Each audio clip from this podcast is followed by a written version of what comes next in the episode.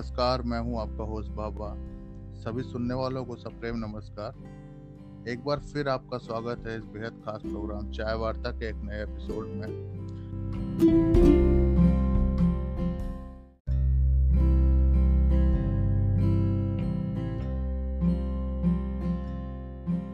देखो, एक कहानी है। कहानी में शुरुआत होती है कि ज्ञान कुरूपता है और अज्ञान सौंदर्य है।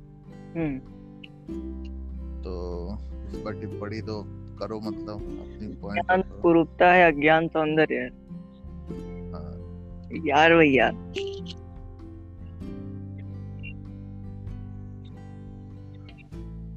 ज्ञा- ज्ञान हाँ ये तो है ना। ज्ञान हाँ। किसी किसी चीज़ का ज्ञान अनुभव वो चीज़ ना बोरिंग हो जाती है।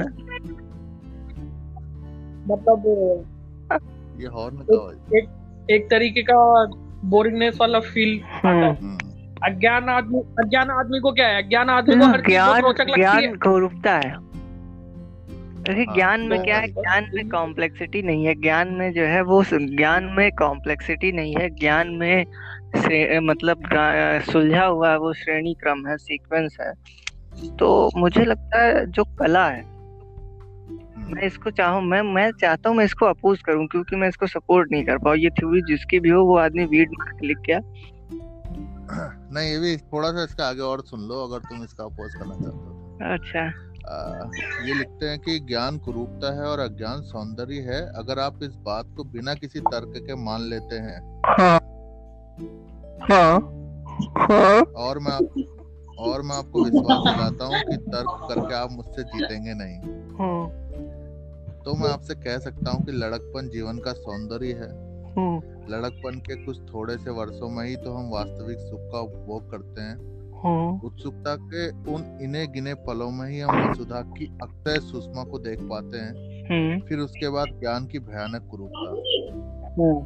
ये ये, पैराग्राफ था तो ये क्या तो ये कहना चाहते हैं कि अगर आप इसको अगर आप इसको जो है खारिज करते हैं यानी अगर आप इसके अपोज में तर्क देते हैं नहीं अगर आप हम्म। इसको मान लेते हैं तो क्या तो सही करूँ है। नहीं तो सही है अगर आप इस बात को बिना किसी तर्क के मान लेते हैं जैसे और अर्जुन मैं आपको हाँ हाँ। हाँ और तुम इसके मतलब अपोजिशन में जाना चाहते हो तो ठीक है वो भी अच्छी बात है। हाँ। एक नया रूप देखने को मिलेगा हाँ। हाँ, मैं अभी भी अपोज करूँगा आप आगे बढ़िए। हाँ तो फिर ये कहते हैं उड़ने वाले सफ़ेद बादलों से दौड़ने में होड़ लगाना। हम्म।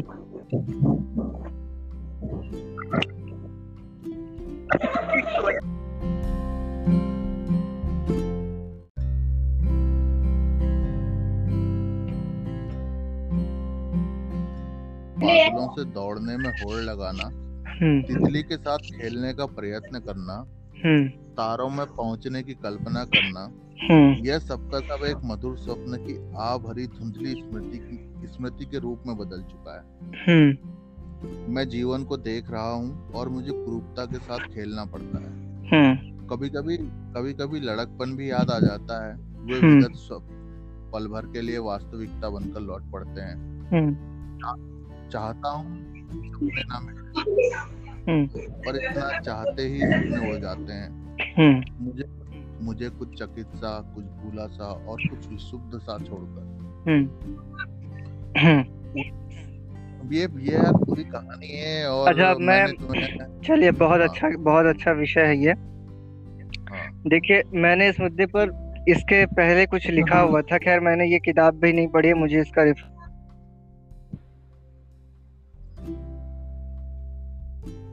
मिश्रा जी का नेट चला गया है। तभी आवाज़ चली गई है। हम्म। और वो कनेक्टेड आ रहा है वो भी- वो ना तो बीच में अगर आप हाँ हाँ अच्छा अच्छा।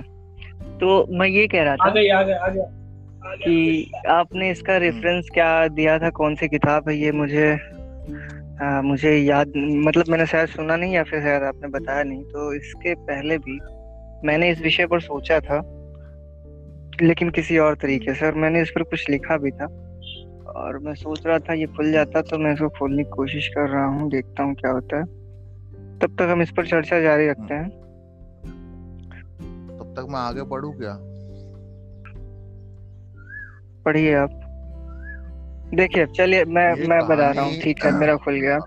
मैं एक अच्छा कवि था। जब मेरी संवेदनाएँ मेरे मस्तिष्क से स्वतंत्र थी फिर मुझमें एक मस्तिष्क जन्मा।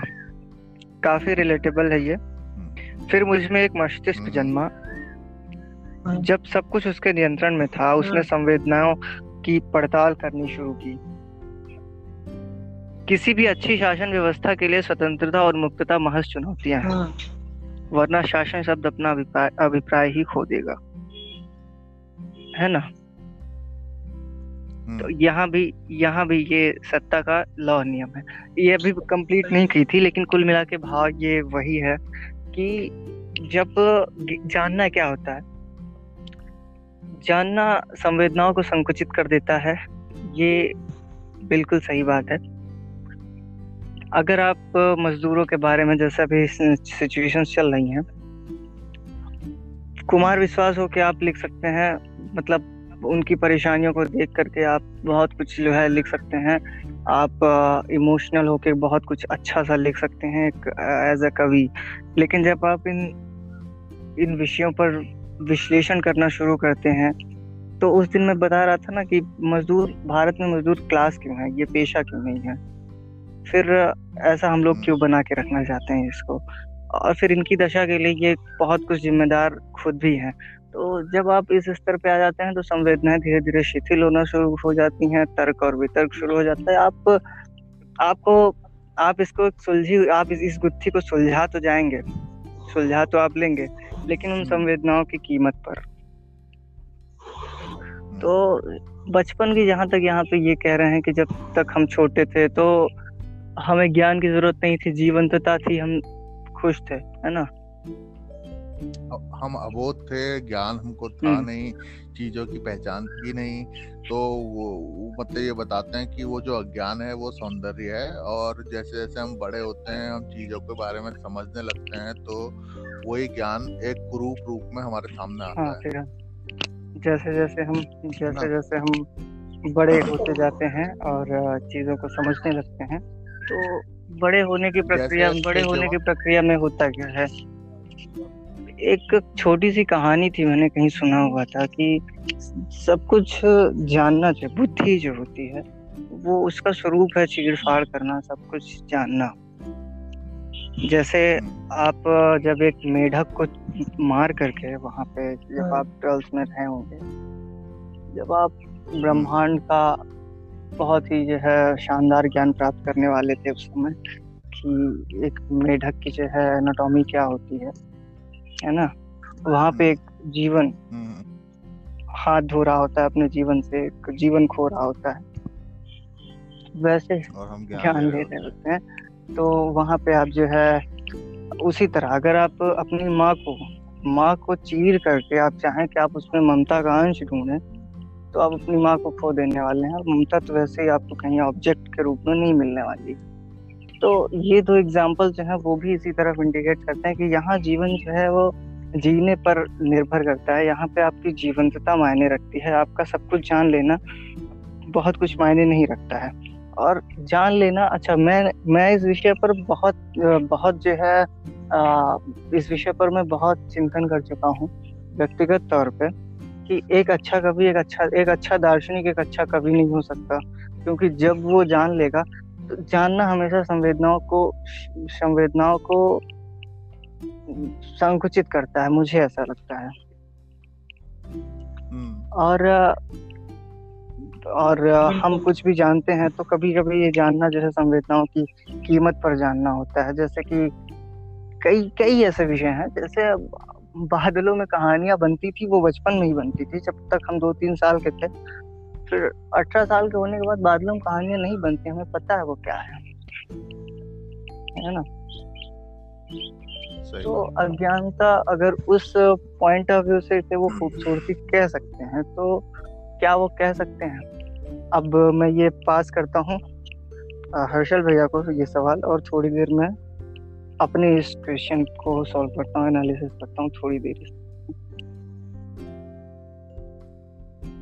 हम भैया हम भैया इतना लंबा नहीं बोल पाएँगे इस पे। हमने दो लाइन में स्टार्टिंग में बोल दिया था।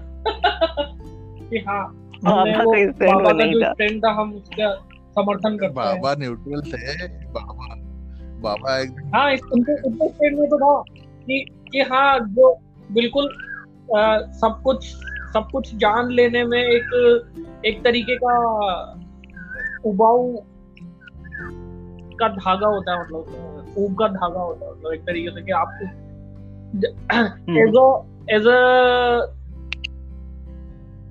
लिखने वाला लिखने अगर अपन बात करें इस कंटेक्ट में अपन जैसे लिखने वाला है अगर अम, थोड़ी सी क्या है थोड़ा सा क्या फिक्शन ज़रूरी है है ना? अपने कि हाँ वैसा होता हम्म। होगा कि चा, चाँद चाँद को आप काजू की तरह देख रहे हो। आपको पता है कि नहीं नहीं भैया चाँद ही है। आप अगर तर्क वितर्क बिल्कुल उस पर आ जाओ लेकिन नहीं आपको उसमें अलग अलग किस्म का वो दिख रहा है। बादल बादल में आपको तरह तरह की आकृतियाँ दिख रही है। आप सोच रहे हो कि अरे यार तो रथ रथ दौड़ते हुए जा रहा है कुछ हो रहा है। है बादल ही लेकिन आपकी जो इमेजिनेशन को भी वो खुल अ, हाँ, ये जानते हुए भी बैक ऑफ़ द माइंड ये जानते हुए भी कि हम्म। हाँ ऐसा नहीं है लेकिन फिर भी हम्म, आप उस चीज़ को जीते हो। तो थोड़ा ज़रूरी है। तो जैसे जैसे हम जानना शुरू करते हैं हम अपनी संवेदनाओं को संकुचित कर देते हैं। तो हाँ। कई बार सब कुछ जानना ज़रूरी नहीं होता है। बिल्कुल। बचपन मतलब ये कि वो कह रहे हैं कि अज्ञानता जो है वो खूबसूरत है। ज्ञान बदसूरती है क्योंकि जब आपको ज्ञान होगा आप बहुत कुछ जानेंगे तो बहुत कुछ जानने में आप वास्तव में बहुत कुछ जानने के बाद बहुत कुछ जानने के बाद आपको बहुत सारे डिसऑर्डर्स सामने आने लगते हैं दिखते हैं दिखाई देते हैं। पर ना जानना ये बहुत कुछ सुंदर हम्म। है। देखिए ज्ञान और ज्ञान और सौंदर्य की जहाँ तक बात है अगर हम आ, अगर हम वस्तुनिष्ठ रूप से ये कहें कि वो क्या है तो बड़ा सुलझा हुआ सा स्वरूप है उनका। ज्ञान ज्ञान का मतलब होता है सीक्वेंस है, ताल है, लय है और एक रिदम है। कोई भी चीज़ जो सुंदर है, उनमें ये चीज़ें कॉमन होती हैं। उनका, ये चीज़ें कॉमन होती हैं कि जो कुछ भी सुंदर है, वो चाहे सुर हो, वो कोई पेंटिंग हो, उनमें कलात्मकता उसी बात पर निर्भर करती है कि उनमें जो है एक सीक्वेंस रखा गया है। एक लय है, एक तारतम्यता है। जैसे कोई आकृति बनाना वो भी बंधा हुआ है। कोई सुर बनाना वो भी बंधा हुआ है। और कोई ज्ञान वो भी सुलझा हुआ है वो भी एक सीक्वेंस में है और वो भी बंधा हुआ है। है ना? तो अगर वस्तुनिष्ठ रूप से देखा जाए तो ज्ञान और सौंदर्य लिए लगभग कई मतलब अपने अपनी प्रकृति के हिसाब से तो इस इस तरह से जो है वो समान है एक दूसरे से। अपनी अपने नेचर को लेके अपनी बनावट को लेके अपनी बुनावट को लेके। ये कहानी जो मैं अब अब नहीं अब ये अब यही सवाल फिर से आपके लिए है। आप आपने जितना ही कहा है। अपने दोनों आपने सुना मुझे सुना हर्षल भैया को सुना। अब आप जो है एक एक्सप्लेनेशन दीजिए इस पर। आपको क्या लगता है? देखिए जिस कहानी की मैं अभी जिससे शुरुआत कर रहा था इस कहानी के बारे में मैं मिश्रा जी को पिछले अंश में भी एक बार बता चुका हूँ। हमारी बात हुई थी जबकि एक कहानी है नाजिर मुंशी भगवती चरण वर्मा की कहानी है। हम्म, और इस इस कहानी को पढ़ते हुए मतलब मुझे अंदरूनी रूप से महसूस हुआ कि जो चरित्र कहानी का जो चरित्र होता है वो हर बार पूर्णतः काल्पनिक नहीं होता। किसी ना किसी चरित्र किसी ना किसी चरित्र का कुछ हिस्सा हो सकता है। और कई बार वो चरित्र इतना बड़ा हो जाता है कि हर एक चरित्र जिससे हम मिलते हैं हर एक इंसान जिससे हम मिलते हैं अपनी अपनी निजी जीवन में हम उस चरित्र को देख पाते हैं मिल पाते हैं। शायद हम ये नहीं समझते कि वो नाजिर मुंशी होगा पर हर हर एक की ज़िंदगी में नाजिर मुंशी ज़रूर होता है। तो अभी मैं उसी की कहानी की शुरुआत कर रहा था और शायद जैसे जैसे कहानी आगे बढ़ जाएगी वैसे वैसे मिश्रा जी शायद समझ पाएँगे कि ये जो चीज़ लिखी थी इसका क्या मतलब है और किस तरह से कही गई थी या किस तरह से शुरुआत हुई थी। तो जैसा ज्ञान हम्म। ज्ञान कुरूपता है और अज्ञान सौंदर्य है बात इस मैं इस स्टेट ऑफ़ माइंड से होकर गुजर चुका हूँ। मैंने लिखा है मैंने आपको सुनाया कि मैं अच्छा कवि था जब मुझमें संवेदनाएँ थी फिर मुझमें मस्तिष्क जन्मा। तो मैं इस हम्म, मैं इस सिचुएशन से इस स्टेट ऑफ़ माइंड से होकर गुजर चुका हूँ। तो समझ में तो आ रहा है कि वो मतलब बिल्कुल पर एकदम से ये कह देना है कि स्टेटमेंट की ज्ञान को रुकता है ये ठीक है हजम किया जा सकता है पर बहुत बहुत अब चलो मैं डीप डिस्कशन के बाद मैं इस पे मैं इस पे थोड़ा सा अपना एक अतरंगी पॉइंट रखता हूँ, जिससे कि शायद समझ में आए कि ज्ञान कुरूपता है और अज्ञान सौंदर्य है। तो जैसे जब हम छोटे होते हैं और हमें चीज़ों का ज्ञान नहीं होता है, एक लड़का लड़की साथ घूमते हैं, साथ खेलते हैं और साथ खाते हैं, साथ नहाते हैं, जो भी मतलब कर सकते हैं, करते हैं, उनको एक दूसरे के प्रति कोई भी आकर्षण का भाव नहीं होता है, कुछ भी उनको मतलब नहीं होता है। उनके अंदर कोई भी चीज़ की मतलब जिज्ञासा नहीं रहती है। पर धीरे धीरे ज्ञान जब बढ़ता है, चीज़ों की समझ जब आती है तो वही चीज़ जो होती है, वो एक दूसरे तरीके से होती है। जो एक पूर्णता भावनात्मक रिश्ता होता है, वो एक दूसरे तरीके से इंसान में जन्म लेता है वासना के तौर तो पे। तो मेरे वासना के तौर पे। तो मुझे लगता है कि उस तरह से जब मैं सोचता हूँ तो ज्ञान कुरूपता है और अज्ञान वो वो सौंदर्य है कुरूपता जब कहाँ है? वो कुरूपता कहाँ उसको उसको अपने उसको अपने जो है अप, अपने एक और आयाम के बारे में पता चलता है ये कुरूपता तो नहीं। ये तो वो सौंदर्य है। वो तुम्हारी बात सही है पर जब भी तुम देखोगे तो वासना का जो चित्र बनेगा उसमें सींग उसको हैं उसको उसके उसको ये पता चलता है कि यहाँ पे उसको उसको जो है एक और दायित्व का जो है निर्वहन करना है वो है संतति को छोड़कर जाना और सृष्टि के क्रम को चलने देना। नहीं वो तुम्हारा वो मत सही है बट मेरा कहने का मतलब ये है कि जो आ, एक अबोध अबोध स्थिति में जो हम्म, रिश्ता जनता है या पर वासना जो है वो वासना जो है वो मध्यावस्था है। वासना भी ज्ञान नहीं है। ज्ञान तो उसके बाद उत्पन्न होता है ना। जब जब आपको पता मतलब चलता है कि सर्वम दुखम वो है जब जब व्यक्ति बुद्ध हो जाता है तो वो वो वो उसे कुरूपता कौन कहेगा? हाँ ये भी है। अब फिर यहाँ पर ये बात अब तुम्हारे इस पॉइंट के बाद ये बात आती है कि ज्ञान क्या है। ज्ञान क्या है? तो ज्ञान क्या है वो एक बेसिक पॉइंट हो जाएगा फिर ज्ञान कुरूपता और अज्ञान सौंदर्य है। बट इस कॉन्टेक्स्ट में वो थोड़ा सा अलग है जिस तरीके का मैं तुम्हें बता रहा हूँ इस कहानी में इस कहानी में स्टेट ऑफ़ माइंड वही है कि जो है भावनाएँ संकुचित हो जाती हैं ज्ञान के चलते। वो केवल इतना कहना चाहते हैं हम्म, शायद। उसके बाद हाँ अगर हम अगर हम इस पर जो है बहुत सैद्धांतिक विवेचना करने बैठेंगे तो वह वही मैं कह रहा हूँ ना कि ये स्टेटमेंट मैं हजम कर लूँगा लेकिन बहुत डीप डिस्कशन के बाद। तो अगर हम इसकी सैद्धांतिक विवेचना करने बैठेंगे तो ये स्टेटमेंट बिल्कुल नहीं सही कहा जा सकता क्योंकि ज्ञान रुकता ही नहीं है। ज्ञान। और एक हॉर्न बज गया है। तो मैं कहानी मैं कहानी आगे बढ़ाता हूँ। उन्हीं सपनों में एक सपना नाजिर मुंशी का भी था। एक दिन वह सपना जीवन की एक भयानक कुरूपता प्रदर्शित हुआ। हम्म, सदा के लिए नष्ट हो गया हम्म। और उसके नष्ट हो जाने का मुझे गहरा दुख है। हम्म। मैं कहता हूँ कि बचपन के सपनों को सपना बनाकर ही रखा जाना चाहिए। वो वास्तविकता की कसौटी पर उन सपनों को कसना उन्हें सदा के लिए नष्ट कर देना है। सौंदर्य की कुछ रेखाओं को निर्दयता पूर्वक मिटाकर एक से एक भयानक कुरूपताओं को ढूंढ निकालना है। पच्चीस वर्ष बीत गए। हम्म, पल पल दिन दिन महीना महीना और साल साल काटते हुए। हम्म, आज किसी की बारात में जाना अखर जाता है। अगर जाता हूँ तो मजबूरन। बाजों की आवाज़ें अब मेरे कान पर प्रहार की तरह पड़ती हैं। लोगों को विवाह के उपलक्ष्य में जब प्रसन्न देखता हूँ तब सोचता हूँ कि ये कितने मूर्ख हैं। नाच रंग को पल भर का नशा समझने लग गया हूँ जिसका खुमार हमें जीवन के युद्ध में अधिक से अधिक निर्बल बना देता है। पर आज से 25 वर्ष पहले मैं लड़का था। हम्म, उन दिनों जब बारात में चलने का निमंत्रण मिलता था तब चित्त प्रसन्न हो जाता था।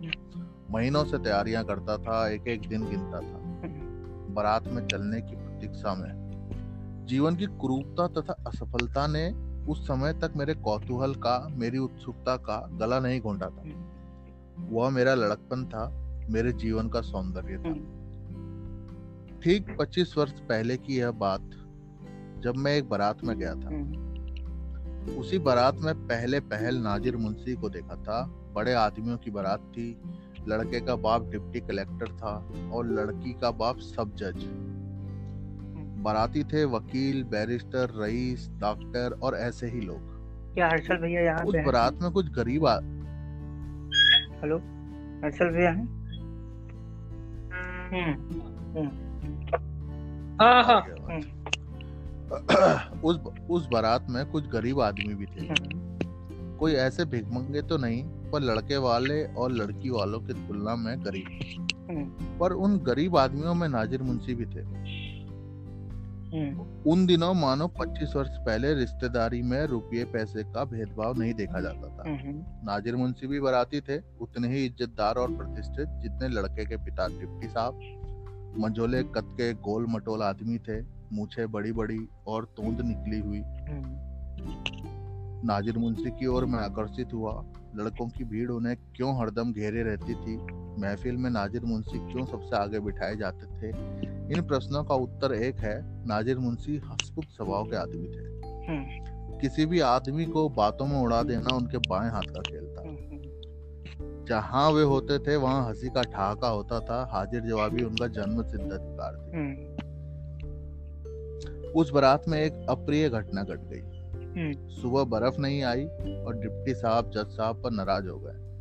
लगे कहने और लुक छिपकर नहीं बल्कि खुलेआम जैसे कि लड़के के पिता को अधिकार प्राप्त है। हम्म। मैंने समझा था पढ़े लिखे आदमी हैं शरीफ हैं यह नहीं जानता था कि पूरे मक्खी चूस हैं। हम्म, पैसे को इस बुरी तरह पकड़े हैं रुपये दो रुपये के पीछे हमारे आराम तकलीफ़ का ख्याल तक नहीं। यह जानता होता कि ऐसे कमीनों से वास्ता पड़ेगा तो इनके यहाँ कभी शादी न करता। सब जज ने जब यह सुना कि जरा बर्फ़ न पहुँचने पर डिप्टी साहब वाही तबाही बकने लगे हैं तो उन्हें भी गुस्सा आ गया।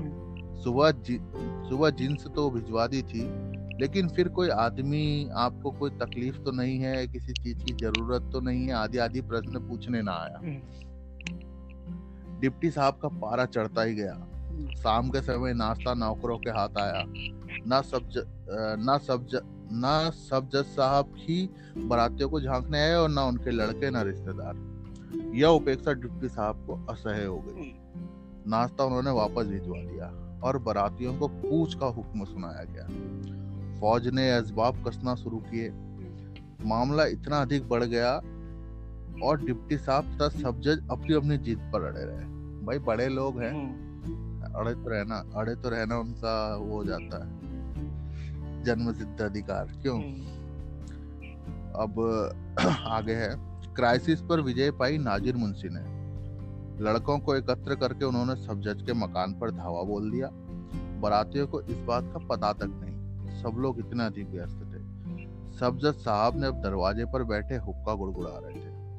उनको घेरे बैठे थे उनके रिश्तेदार व अन्य दोस्त। जज साहब बीच बीच में कहते जाते थे, वही अकेले इज्जतदार नहीं है। लड़की की शादी की है, कोई इज़्ज़त नहीं बेची है। जाते हैं तो जाने दो। उनके दरवाजे पर पहुंचकर नाजिर मुंशी ने हम लोगों को एक लाइन में खड़ा कराया।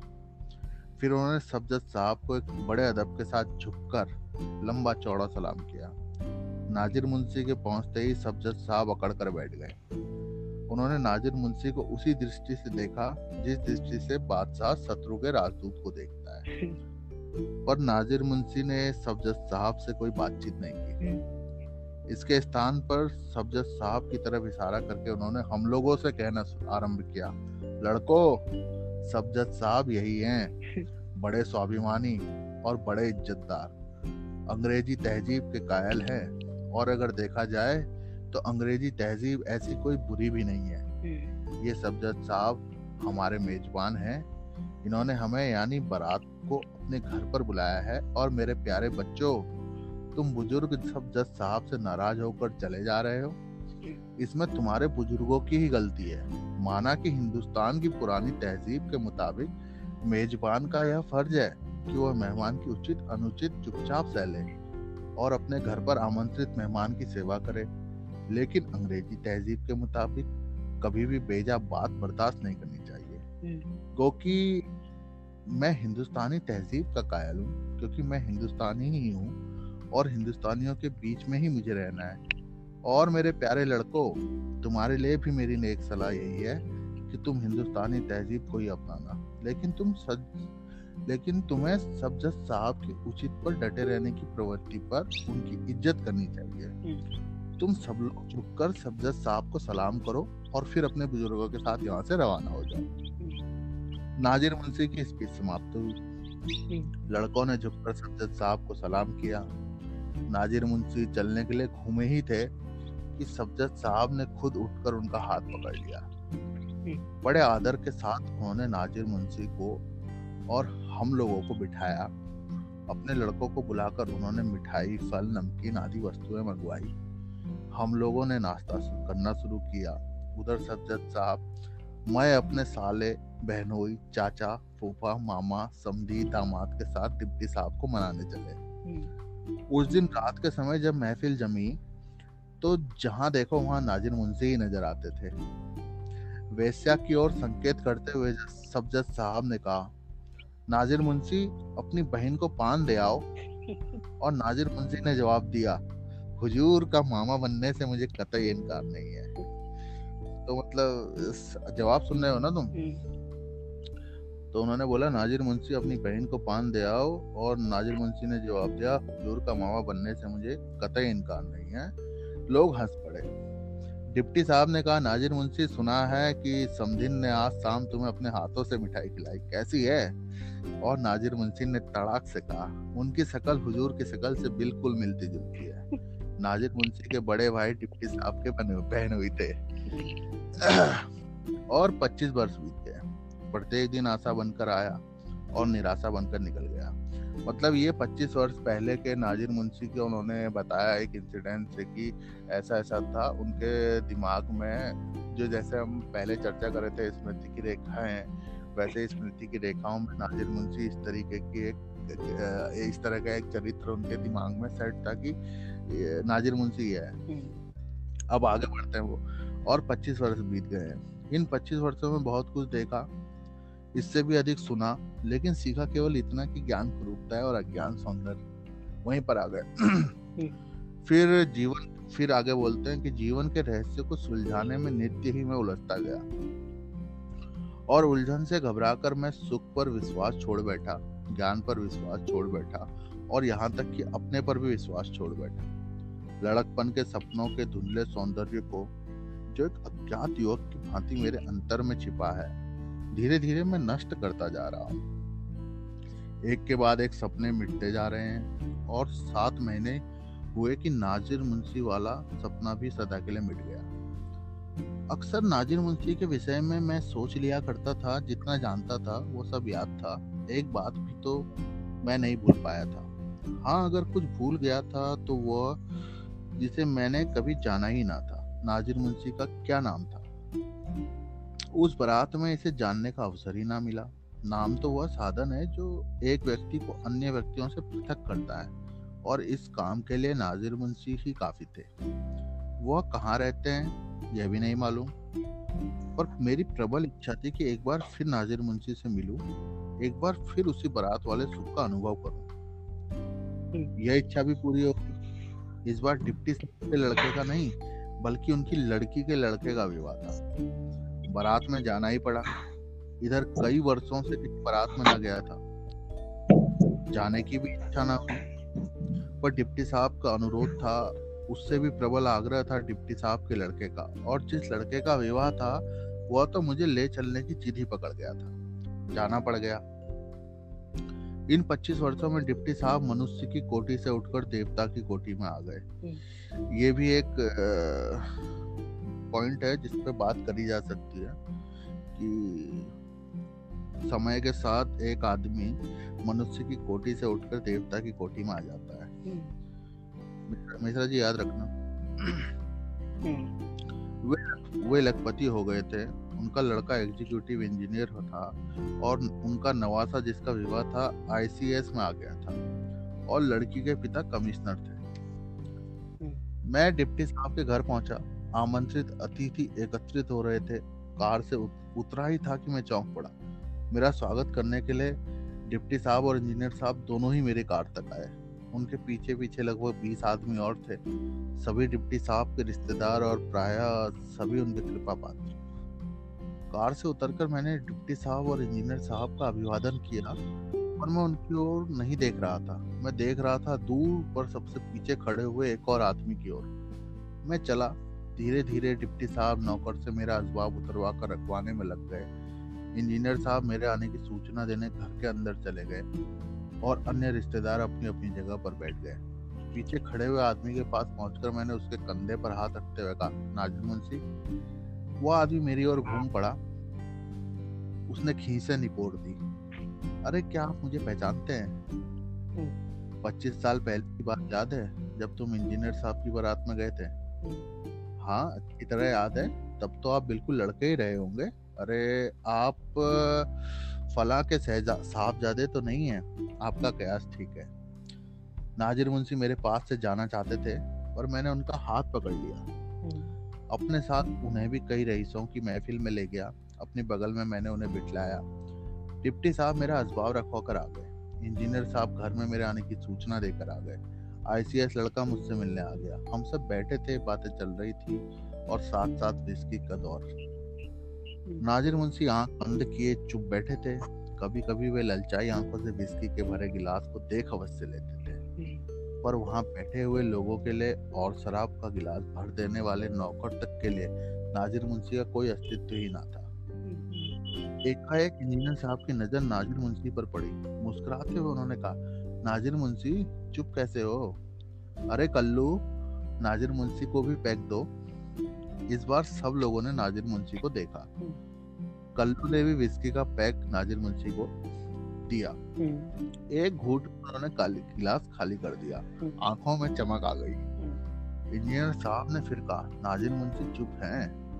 मुस्कुराने का प्रयत्न करते हुए नाजिर मुंशी ने उत्तर दिया इसलिए कि आप लोगों के मोहल्ले के धोबी न सतावे सब लोग हंस पड़े और फिर नाजिर मुंशी का मज़ाक शुरू हुआ। बारात चली स्पेशल ट्रेन से।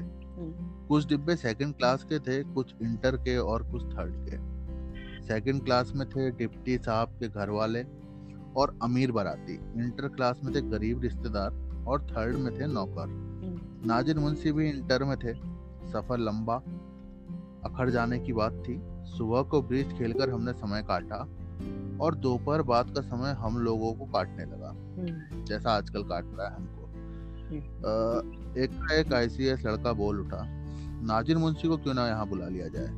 यह बात सब लोगों को पसंद आ गई। दूसरे स्टेशन पर नाजिर मुंशी आए और चहल पहल मच गई। बातों ने रंग पकड़ा और चुने हुए फिक्रे सुना सुनने को मिले।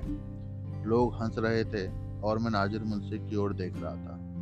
नाजिर मुंशी मज़ाक कर रहे थे। केवल इसलिए कि लोग आशा करते थे कि वे मज़ाक करेंगे। और मज़ाक करना उनका कर्तव्य था। पर उनके मज़ाक करने में ना तो कोई उल्लास था, ना उन, उनके अंतर की कोई भावना थी। चाय का समय हो गया और हम लोग चाय पर डट गए। पर नाजिर मुंशी अलग बैठे रहे। चाय में शरीक होने को किसी ने उनसे पूछा भी तो नहीं। मैंने यह देखा और मुझसे नहीं रहा गया। मैंने कहा, नाजिर मुंशी, चाय पियो।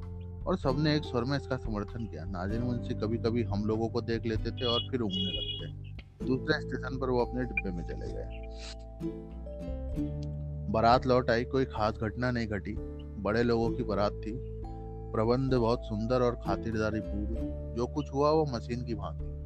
बड़े आदमी एक दूसरे से मिले। उन लोगों में बातें भी हुई नपी तुली और उड़ती हुई। छोटे आदमियों ने बड़े आदमियों का मुँह देखा, मौका ढूंढा कि एक आध बात वे वो भी कर सके और इस प्रयत्न में दो एक सफल भी हो गए। बारात के विदा होने के बाद हम लोग भी विदा होने लगे। दूसरे दिन सुबह मैंने भी चलना निश्चित किया। सुबह जाने के पहले मैंने नाजिर मुंशी को ढूंढ निकाला। उस समय नाजिर मुंशी डिप्टी साहब के पीछे पीछे उनकी हाँ में हाँ मिलाते हुए बगीचे में टहल रहे थे। मैंने डिप्टी साहब से कहा, चाचा, मैं अब जा रहा हूँ। अरे, इतनी जल्दी दो एक दिन तो ठहरो बेटा। नहीं, मुझे ज़रूरी काम है। डिप्टी साहब के बहुत आग्रह के बाद भी जब मैं नहीं रुका, तब मेरे जाने की सूचना देने हुए स्वयं घर में गए। नाजिर मुंशी अकेले रह गए। मैंने उनके कंधे पर हाथ रखकर कहा, नाजिर मुंशी, चौक का नाजिर मुंशी पीछे हटे। हाथ जोड़कर वे मेरे सामने खड़े हो गए। कहिए, हुजूर नाजिर मुंशी के इस व्यवहार ने मेरी आत्मा पर गहरा प्रहार किया। समझते हुए मैंने कहा, नाजिर मुंशी, हम लोगों ने तुम्हारा काफ़ी अपमान किया है। मेरी बात काटते हुए नाजिर मुंशी ने कहा, कैसा अपमान हुजूर? मैं आप लोगों का गुलाम हूँ। उस समय मैंने देखा कि नाजिर मुंशी की आत्मा मर चुकी है। दिल में एक ऐसी ठेस लगी, मैंने देखा कि मेरे अंदर मेरे अंदर का एक सुंदर सपना टूटा जा रहा है। मैंने एक प्रयत्न फिर किया उस सपने को बचाने का। मैंने कहा, नाजिर मुंशी, तुम हमारे रिश्तेदार हो, हमारे बुज़ुर्ग हो। क्या तुम्हें हम लोगों का व्यवहार अपमानजनक नहीं लगा? नाजिर मुंशी ने दांत निकाल दिए। बुज़ुर्ग क्या कहते हैं? मैं तो आप लोगों का खिदमतगार हूँ। आप लोग बड़े आदमी हैं। भला मैं आप लोगों की बराबरी कैसे कर सकता हूँ? उस समय मेरे सामने धन का पिसाच अपनी सारी पार्श्विक कुरूपता तथा शक्ति के साथ खड़ा हो गया। उस समय मैंने देखा कि जिसे हम मनुष्यता कहते हैं वो धन के पिसाच के पैर पर झुकी हुई उसकी पूजा कर रही है। मैं एकाएक सियर उठा। डिप्टी साहब लौट आए। आते ही उन्होंने नाजिर मुंशी से कहा, नाजिर मुंशी भैया के ड्राइवर को बुला दो और भैया के सामान को ठीक तरह से रखवा दो। अभी सब हुआ जाता है हुजूर। इतना कहकर नाजिर मुंशी वहाँ से चलने के लिए घूमे। उस समय तक मैं अपने आपे में आ गया या अपना आपा खो बैठा। मैंने नाजिर मुंशी को बुलाकर कहा, नहीं, मेरा सामान सब ठीक है। आपको तकलीफ़ करने की कोई ज़रूरत नहीं। फिर मैंने डिप्टी साहब से कहा, चाचा, मेरी आपसे एक प्रार्थना है। इस समय मेरे पास रुपया नहीं है, इसलिए आप मेरी तरफ़ से नाजिर मुंशी को एक हज़ार रुपया देकर कहते हैं कि वे फिर कभी यहाँ ना आए। रुपया मैं घर पहुँचते ही आपको भिजवा दूँगा।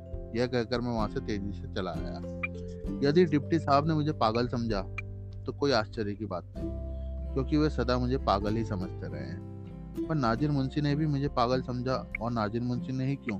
मैं स्वयं अपने को पागल समझ रहा हूँ। आखिर उस दिन मैंने यह सब क्यों कर डाला?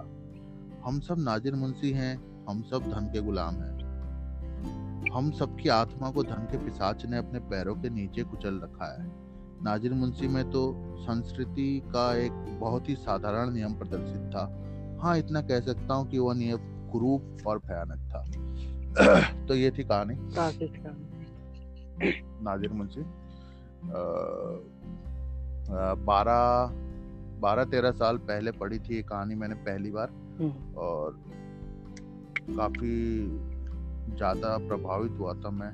मैं इसकी सारी कहानियों से बहुत ज़्यादा प्रभावित हुआ था। मेरी प्रिय कहानियाँ, भगवती चरण वर्मा की जो है, और ये वाली कहानी से मैं ज़्यादा प्रभावित इसलिए हुआ था क्योंकि इस तरह के जब फैमिली फ़ंक्शन वगैरह जब होते हैं तो मैंने अपने वहाँ भी इस तरह के नाजिर मुंशी देखे हैं।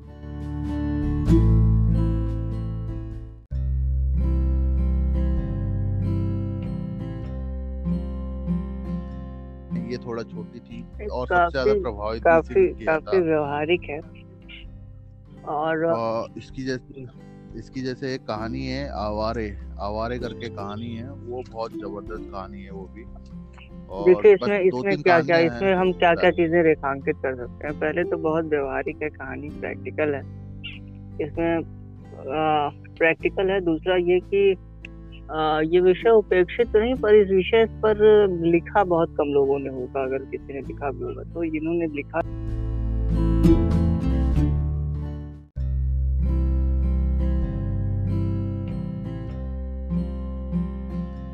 ये बहुत अच्छी बात है। इस विषय पर इस सिनेरियो पर। भगवती चरण वर्मा मैं बता रहा हूँ भगवती चरण वर्मा की कहानी है। हम्म। काफ़ी वरिष्ठ वरिष्ठ कहानीकार है। हम्म। इसके बाद मतलब ये इनकी पहली पुस्तक थी जो मैंने पढ़ी या कहानियाँ जो मैंने पढ़ी या पहली बार जब मुझे ये महसूस हुआ कि हाँ मैं कहानी भी लिख सकता हूँ और मैंने प्रयास भी किया और दो चार मैंने कहानियाँ भी लिखी और इसके बाद मैंने एक वीडियो भी बन, बनाया था उस समय में उस समय मैं तो, हाँ। जिस तरह जिस जिस तरह से अभी YouTube पर कोई भी वीडियो बनाता है चैनल बनाता है आज से आठ साल पहले या नौ साल पहले दस साल पहले इतना ज़्यादा प्रभुत्व तो नहीं हुआ करता था यूट्यूब का तो वो कभी भी नहीं हो पाया। पर आज भी अगर मैं देखता हूँ तो मुझे लगता है कि हाँ यार मैंने कुछ अच्छा बनाया था। हम्म। ऐसा नहीं है। उसमें लास्ट में यह आता है कि directed and concept and directed by Kunal Baba तो लगता है कि हाँ मैंने कुछ किया था। और जबकि संसाधनों का अभाव था, सब कुछ था, लैपटॉप के कैमरे से पूरी पूरा एक सत्रह अठारह मिनट का वीडियो शूट किया था। और बैठे बैठे रात को ही एक प्लॉट तैयार किया था। प्लॉट के हिसाब से अपने बंदे सेलेक्ट किए थे और एक ही रात में एडिटिंग, पेडिटिंग सब हो गया था। और वो कहानी में लिख सकता हूँ या मैं कहानी को किसी भी चरित्र के हिसाब से, चरित्र को लेकर कहानी के रूप में सोच सकता हूँ ये सब मैंने इसी वाली पुस्तक के बाद मतलब मेरी समझ में आया था और शायद नाजिर मुंशी का बहुत बड़ा उसमें रोल रहा होगा जहाँ तक मुझे लगता मुझे लगता है सब लोग जितने जितने हैं हम लोग यहाँ पे हम हम्म। लोगों ने ऐसे फ़ंक्शन हो या आमतौर पर अपने रिश्तेदारों में ही हम्म। ऐसे एक दो नाजिर मुंशी हाँ। दिख जाएँगे आपको और वही मैं कह रहा था शुरुआत में वही कह रहा था कि हम हम लोग सब हम सब लोगों की ज़िंदगी में नाजिर मुंशी ज़रूर होते हैं पर हम शायद उनको नाजिर मुंशी के नाम से नहीं जानते हैं कुछ और नाम से जानते हैं बट होते ज़रूर सबकी लाइफ में हम्म। सबने देखे होते हैं कि नाजिर मुंशी है क्योंकि मतलब एक हमारे भी एक ऐसे रिश्तेदार हैं वो गोल्ड मेडलिस्ट हैं एम कॉम पास हैं पर कुछ ऐसा हिसाब बना बहुत अच्छी नौकरी में थे। पिताजी ने उनके बुला लिया उनको रईस परिवार से थे। हम्म। फिर ये थे और ये बड़े भाई थे वो छोटे इनका छोटे भाई थे। तो हम्म। कुछ ऐसा हुआ कि सारी संपत्ति छोटे भाई के हाथ आ गई और ये बिल्कुल एकदम पैदल हो गए। तो फिर ये शराब पीने लगे शराब में डूब गए। तो अभी भी मतलब देखता हूँ मैं इतने बुज़ुर्ग हैं और मतलब ऐसा कुछ है नहीं उनके पास संसाधन नहीं है ना पैसा है ना नौकरी है और ना अब उम्र रह गई है कि वो नौकरी कर सके ना? तो ये करना है वो देख लेगा वो करना है वो देख लेगा। मतलब मैं भी अगर कहूँगा मैं उनसे कुछ भी नहीं तो पच्चीस छब्बीस साल तो छोटा ही होऊँगा ये ज़्यादा। तो मैं ही कहूँगा कि अरे वो करना है वहाँ पर देख लो तो वो जाके देखेंगे कि जैसे मैं बहुत बड़ा एक आदमी हूँ और मैं उनसे कह रहा हूँ कि ये देखो तो वो जाके देखेंगे। हम्म। मतलब जैसे वो उनका एक जन मतलब कर्तव्य बन गया है कि हाँ मैंने ये करना है और किसी ने मेरे से कह दिया है तो मेरे को करना तो मतलब रीढ़ की हड्डी जैसे नहीं है या अब उनके अंदर इस चीज़ का अपोज करने का ही कुछ साहस नहीं रह गया या कोई सामर्थ्य नहीं रह गई है कि बस जो है ऐसा ही है और मेरे साथ ऐसा ही होना है उन्होंने सब चीज़ को आ, मान लिया है। तो हम्म। काफ़ी कुछ था इस कहानी में जो मतलब मैं रिलेट कर सका था अपने साथ। कि ये है। और काफ़ी टची टाइप का लगा। और ऐसा कुछ नहीं है कि जैसे बहुत कुछ हो गया या कोई किसी के माँ बाप मर गए, अनाथ हो गया, किसी की शादी वो टूट गई, कोई विधवा हो गई, ऐसा कुछ नहीं। नॉर्मल सी कहानियाँ है। चार पाँच किस्से हैं। एक पुराना है, एक नया है। उसी के बीच में है। पर समझ समझ अगर आए तो काफ़ी कुछ है कहानी में जो मतलब मेरी समझ में आता जैसे अगर वही ज्ञान कुरूपता वाला एक पॉइंट है, चार लाइन चार शब्द हैं वो, वही उस पर मतलब अगर देखा जाए तो अगर अच्छी खासी बहस हो सकती है अच्छा खासा विमर्श किया जा सकता है विचार, है ना? विचार लिए जा सकते हैं लोगों से। और एक जो मैंने तुमसे एक और कहा था कि मनुष्य की कोटि से ईश्वर की कोटि में आ जाना मनुष्य का, इस पर क्या विचार हो सकते हैं? तो इस पर भी बात हो सकती है। हम्म, बात बात ये है कि आत्मा का मर जाना किसी की आत्मा का मर जाना। हेलो। हाँ हाँ मैं सुन रहा हूँ। किसी की आत्मा का मर जाना बचपन खैर को नाजिर मुंशी अगर बात करें तो बचपन में वो काफ़ी संभावनाओं से घिरे रहे फिर घिरे रहे होंगे या फिर उन। बाकी पहलुओं पर ध्यान ना गया होना जैसे ध्यान न जाना कि जीवन क्या है लाइफ सिक्योरिटी क्या है। Hello hmm. हाँ हाँ मैं हूँ। हम्म। एक सुरक्षित और सम्मानित जीवन को प्रायोरिटी देना और मतलब हम बचपन में किसी एक खास उम्र तक संभावनाओं से घिरे होते हैं। उसके बाद और संभावनाओं से घिरे होते हैं कई बार हम लापरवाह होते हैं। ठीक है, धीरे धीरे। धीरे धीरे लोगों को लोगों को जमीनी हकीकत का जो है एहसास होता है। अपनी क्षमताओं का हो या बाहर की संभावनाओं का हो या फिर उनका को रिलेशन हो, क्षमताओं का और संभावनाओं का। फिर उसके बाद कैसे कैसे फेलियर्स होते हैं? फिर होता यही है कि हाँ एक लंबा समय होता है। और बार बार बार बार बार बार ऐसे लोगों के दुर्व्यवहार अपमानों को सह सह के सह सह के बना बनता है आदमी इतना कठोर या फिर ये कहा जाए कि आत्मा मरती है तो होता है। जब तक जो है वो संभाल पाती है जब तक झेलना होता है जब तक वो झेलना होता है का मतलब है जब तक वो झेल सकती है जब तक उसके लिए वो आ, जब तक उसको वो रिटेलिएट कर रिटेलिएट कर सकती है किसी तरीके से। जैसे हम भौतिक रूप से हारने के बाद नैतिक रूप से नहीं हारना चाहते। कई बार हम नहीं हार रहे होते नैतिक रूप से। अपने आप को नैतिक रूप से जीता हुआ मानते हैं। तो जब तक हम रिटेलिएट हाँ। कर पाते हैं करते हैं फिर धीरे धीरे धीरे धीरे मतलब कि एक बहुत लंबा समय होता है। बार बार इन चीज़ों का दोहराया जाना होता है और फिर एक अलग अजीब तरह की स्वीकार्यता होती है उस स्थिति के लिए। जब आपकी आत्मा मर जाती है और जहाँ पे आप कह हाँ जहाँ पे आप ये कह देते हैं कि आ, जैसा नाजिर मुंशी ने कहा कि हम तो आपके गुलाम है। गुलाम है ऐसा कुछ कहा था उसने हम्म, गुलाम तो ये है। मतलब वही कि हाँ। जहाँ पर आपकी गैरत ने घुटने टेक दिए सेल्फ रिस्पेक्ट मर गई वहाँ पर ये है कि अब जो है यही है अब हम यही है। और ये आसान नहीं होता ये बहुत मतलब कोई कोई इसके लिए सहज तैयार नहीं हो सकता ये बहुत बहुत बड़ी बात है। बहुत बड़ी बात है पर ये आम है। मैं मतलब ये मानता हूँ कि हर एक की ज़िंदगी में ये करेक्टर ज़रूर होता है। पता नहीं क्यों मतलब इतने ज़्यादा लोग हैं इस तरह के बिल्कुल है ज़्यादा लोग, क्योंकि मुझे मुझे दो, तीन, चार छः अपने गाँव में तो बहुत सारे दिख जाते हैं। वो आप छोड़ दीजिए, अगर आप थोड़ी सी इस तरह की, आप तो अपने रिलेटिव को छोड़ दें। इस तरह से आप सामान्य तरीके से गाँव वगैरह में देख लीजिए तो गाँव वगैरह में भी अगर आप गाँव में, जैसे कि मैं अपने गाँव में देखूँ या बहुत सारे आसपास आप अपने गाँवों में देखे तो हम्म। इस तरह के अक्षम लोग जो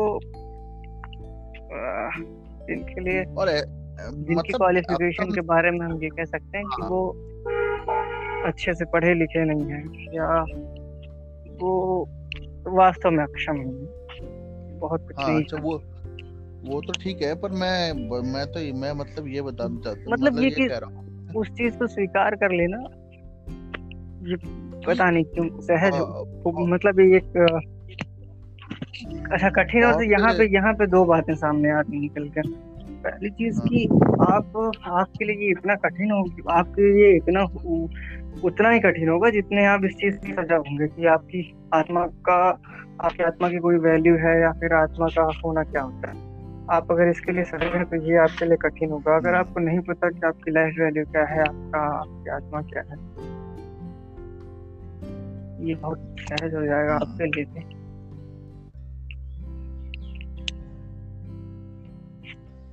हाँ वही चीज़ मैं मैं मतलब ये कह रहा हूँ कि आ, कई बार तो ऐसा होता है कि हाँ बंदा उस लायक ही नहीं होता है और शायद उसके लिए वो चीज़ आवश्यक रूप से ज़रूरी हो जाती होगी कि उसको यही चीज़ यही सब करना है चाटुकारिता करनी है और तभी वो अपना जीवन यापन कर सकता है।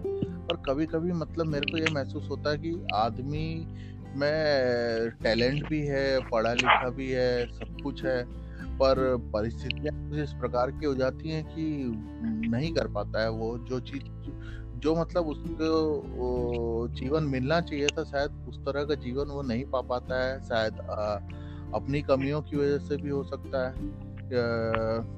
और फिर इस तरह से उसका अंत होता है कि आत्मा ही मर जाती है और फिर जो हो रहा है इट्स ओके मैकेनिकल लाइफ होता है कि कुछ नहीं है। मतलब इमोशनल इमोशन मेरे सारे मर चुके हैं और कोई सुनिए या मेरे से दो साल का बच्चा भी कुछ भी कह सकता है तो और मैं वो करूँगा। तो वो चीज़ बहुत बुरी लगी मुझे कि ऐसा होता है और ऐसा असल में होता है।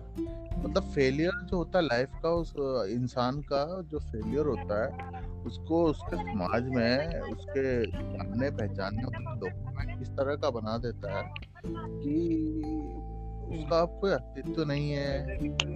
मतलब ना उम्र देखी जाती है ना कुछ देखा जाता है हम्म। कि हाँ अब तू यही करेगा इस तरीके का। तो मतलब पर्सनल रूप से मुझे वो बात बहुत हम्म। बुरी लगती है कि ऐसा क्यों हम्म। ऐसा क्यों होता है